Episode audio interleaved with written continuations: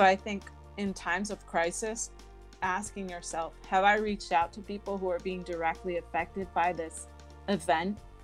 If not, why? And if I don't feel close enough to people who are affected by this, why is that? That's Jenny Medrano, our guest on this edition of Well, That Went Sideways, a podcast that serves as a resource to help people have healthy, respectful, and nonviolent communication. We present ideas, tools, and techniques to help you transform conflict in relationships of all kinds. Today, we'll be talking about transforming conflict through deep listening and the specific approach that Jenny Medrano uses as the manager of the SHIFT program at Building Bridges. It's a Denver based nonprofit that began over 25 years ago by bringing Israeli, Palestinian, and American young women together for intensive dialogue.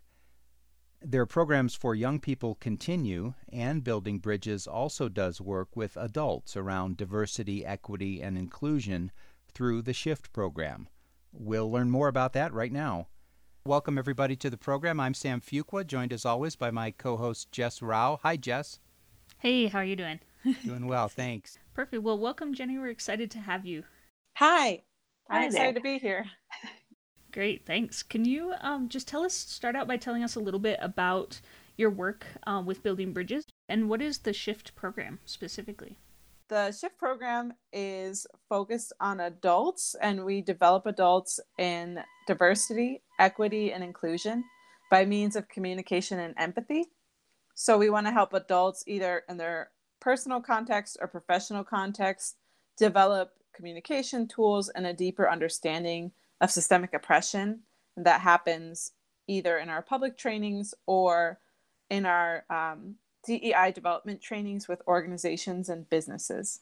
So I'm I imagine within um, all of what you're doing within Shift that conflict comes up a lot, especially in talking about uh, systemic oppression, and wondering what Building Bridges' approach is to uh, supporting people through conflict. Yeah, that's a good question. So we at Building Bridges are all about conflict transformation. So, not everybody has heard that phrase, uh, but it's different than conflict, conflict resolution because conflict resolution uh, requires and has an expectation that there's going to be a solution at the end of whatever conversation or dialogue that you're having, especially around the conflict. With conflict transformation, we're actually more about a long term process of being able to lean into conflict, uh, discover what layers are underneath the conflict on the surface, and then work together and be able to work as a more cohesive unit over time and being able to address conflict that way. I know that Building Bridges has a unique way of going about the conflict process, partially um, really focused on listening. Can you tell us also about that, what the listening component is like within the program? Yeah, so I'll, I'll say two things on that. One one is that our conflict transformation model is also founded on the theory intergroup contact theory, which requires that everybody is uh, in as equal status as possible, and that looks like uh, people having the same amount of space to talk. So when we were meeting in person, we'd have people sit in a circle so they could all see each other. Now we're primarily on Zoom, so it kind of works for us because everybody has an equal square to talk from. Um, but the listening component plays a key role in that because we ask our participants to do a lot of mirroring throughout the session. And we'll we will pause the dialogue um, after someone has shared something either really deep or really personal. And we will ask participants to mirror and reflect back what they heard that person say so that that's really digested in the conversation. What challenges typically come up for people who are new to this work, for someone who's just, you know, going into a workshop not really knowing what to expect or what it's going to be like? What what do they typically encounter? I think that a lot of people enter our work around diversity, equity, and inclusion hoping that it's going to quote unquote fix them or that they're going to be able to come and listen to a seminar or presentation check some boxes and then leave and say that they understand inclusion and equity what I think really challenges people is when they realize how experiential our workshops are, and that's in person and online. We don't we don't want people to participate who are going to be passive participants. Uh, we want everybody to be as actively engaged in the conversation as possible, whether that means sharing or intentionally listening. Can you walk us through an example of what people might uh, have in store for them should they attend a Building Bridges workshop? Sure. Yeah. So, um, if you were to attend a workshop, let's say our Building Bridges groundwork session that we just unrolled, um, there it's going to be a one and a half to two hour session typically, and we we try to cap the amount of participants in the 25 to 30 range because we find that that's a sweet spot for um, truly meaningful dialogue. So what people can expect is a setting of a foundation of group norms and um, an introduction that involves checking in with people. We want to first see you as people showing up rather than participants or professionals. And then we usually present some kind of framework. We have frameworks like the Four I's of Oppression or um, an intersectionality framework or uh, white supremacy framework. And then we, we read that together, we, we look at that together, and that sets us up for a dialogue.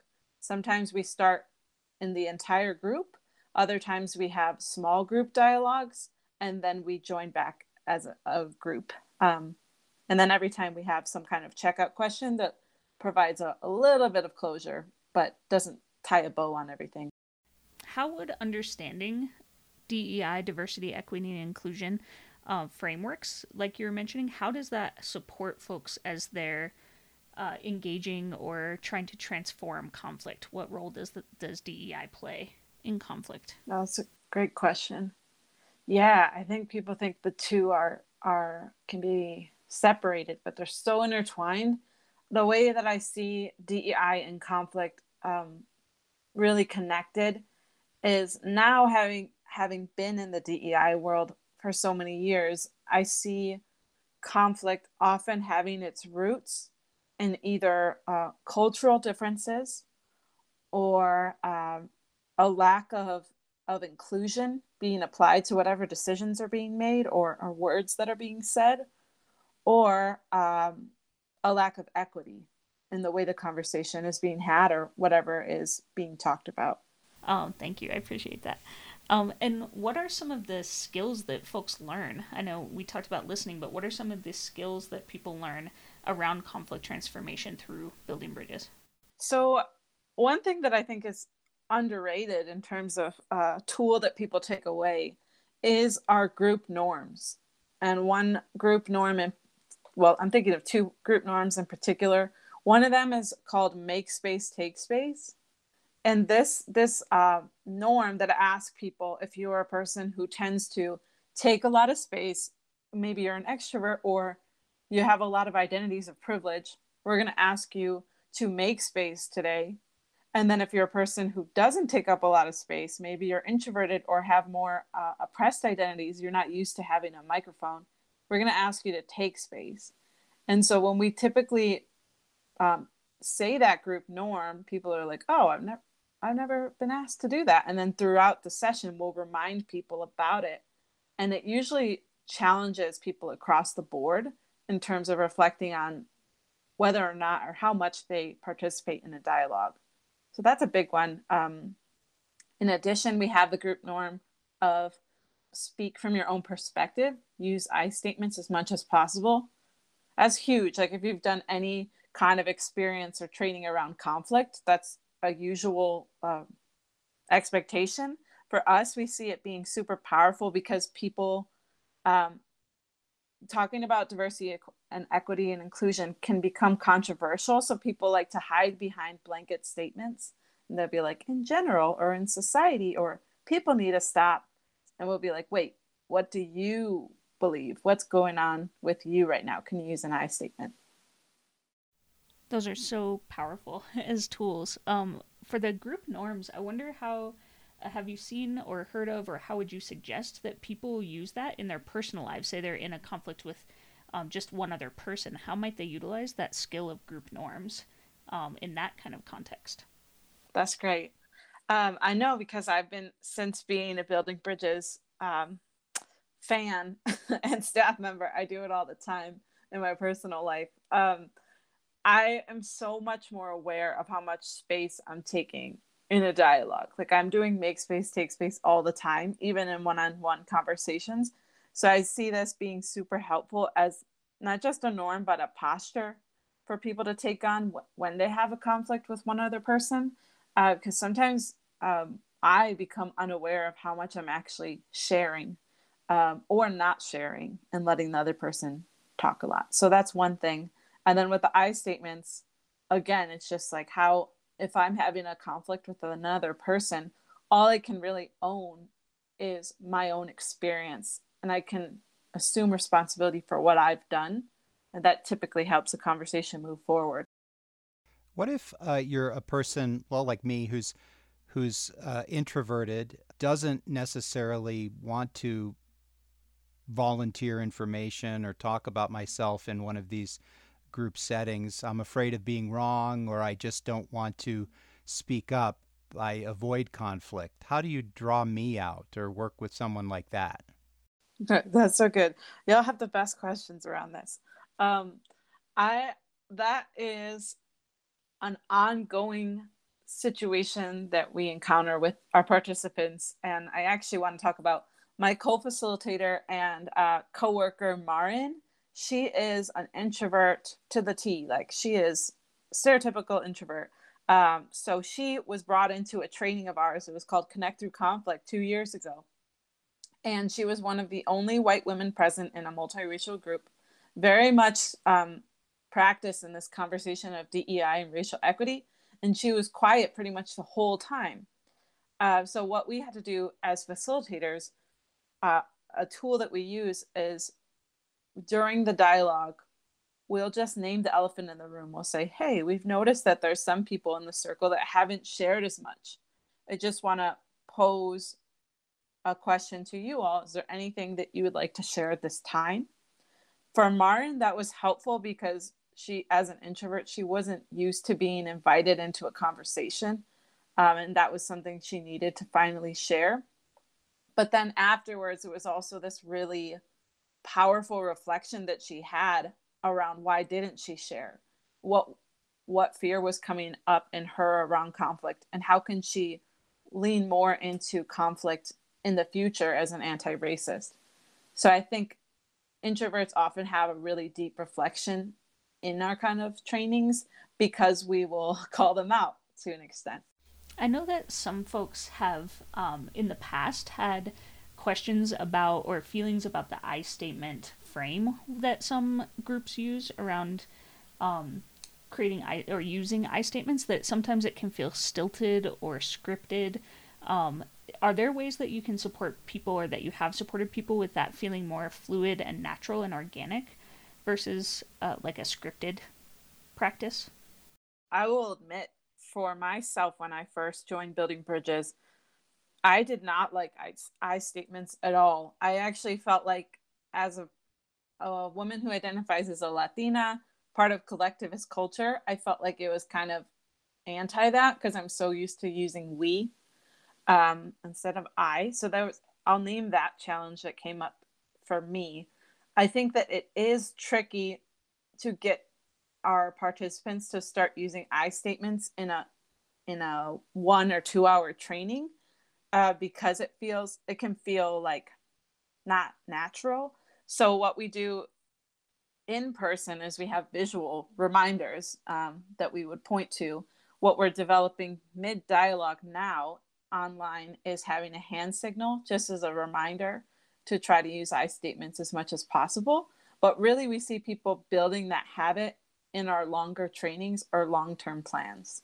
Great, thank you. And um, that's so interesting the difference between collectivist versus individualist uh, thinking and speaking. Are is there more that you all do around that specifically in conflict and recognizing those cultural differences and um, power differences as well in conflict? Yes, uh, we actually have designed a workshop that we did with the Colorado Nonprofit Association and it was called Individualism versus Collectivism. And it, it kind of went through different aspects of how uh, each cultural preference, I would say, differs. Um, and we had people look look through the list and identify ways in which it was um, during right when the pandemic was starting. We had people identify uh, ways in which the reaction to COVID 19 was individualist or collectivist and the ways they saw that tension playing out.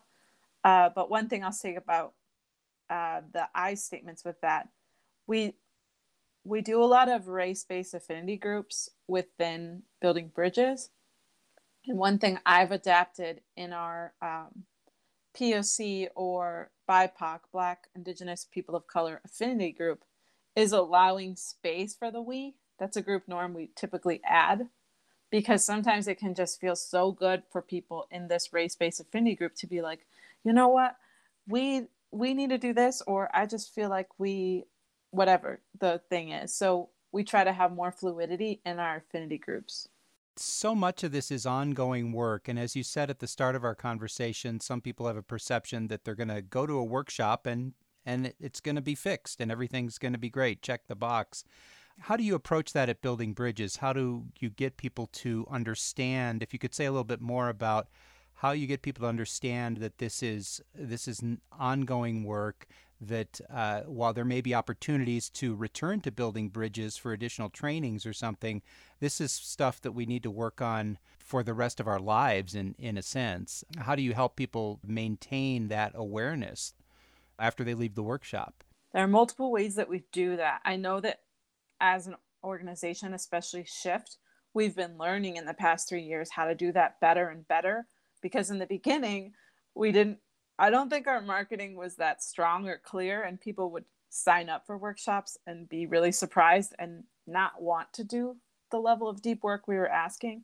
So now we have a client readiness survey that we ask all people to fill out if they would like their organization to have training with us. We also ask that people go through a preliminary training like groundwork or get a feel for what we do. Um, and then within those trainings, I would say the key behind um, helping people understand that this is a long term process is all in the questions that we ask. Our question asking is on point at Building Bridges on our facilitator team, and it's very personal. It's it, we won't really like uh, throw a deep question at someone right away, but we build it up over time during a training so that people start to have a serious internal reflection process. And that that's what can be continued after you leave the training. Is there a question you could cite as an example of one of those deeper ones that you like to leave people with? I'll share one that was very relevant especially with everything that's going on with Black Lives Matter, that I asked my friend who is white, and it caused a whole whole reflection process in her life. I didn't really realize, uh, but I just asked her. I was like, "Hey, uh, have you reached out to any of your Black friends at this time?" And this was like in the beginning when we were talking about Ahmaud Arbery, and that question really started a reflection process in her of why she had not and who in her life identifies as black and is actually a friend that she's close to that she would ask how they're doing. And since she did not feel like anybody was in her life that close to her why is that? And what why is her circle the way it is? So i think in times of crisis asking yourself have i reached out to people who are being directly affected by this this um, event? If not why and if i don't feel close enough to people who are affected by this why is that thank you for those questions uh, and for spending time with us today are there opportunities for listeners to participate in your work yeah, I would love to tell you all about an opportunity that we just unrolled this week. It is a new online session called Building Bridges Groundwork. It is focused on privilege and oppression through the lens of racial equity, and it's happening in two race based affinity groups. So, one of them is for white individuals, and another session is for BIPOC, Black, Indigenous, people of color. So I would so love if y'all registered, and you can find the link at buildingbridgesshift.org. Um, and you can also follow us on Facebook at Building Bridges Shift, and we have all the events listed there. There's going to be multiple Building Bridges groundworks happening throughout the summer.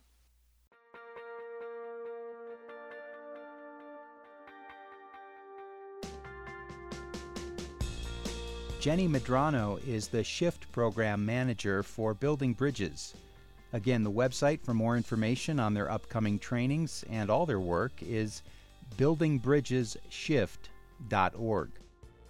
Our podcast is called Well, That Went Sideways. We produce new episodes twice a month. You can find them wherever you get your podcasts and on our website, sidewayspod.org. We also have information on our guests and links to more conflict resolution resources at the website. That's sidewayspod.org. Our program is produced by Mary Zinn, Jess Rao, and me, Sam Fuqua. Our theme music is by Mike Stewart. And this podcast is a partnership with the Conflict Center, a Denver nonprofit that provides practical skills and training for addressing everyday conflicts. Find out more at conflictcenter.org.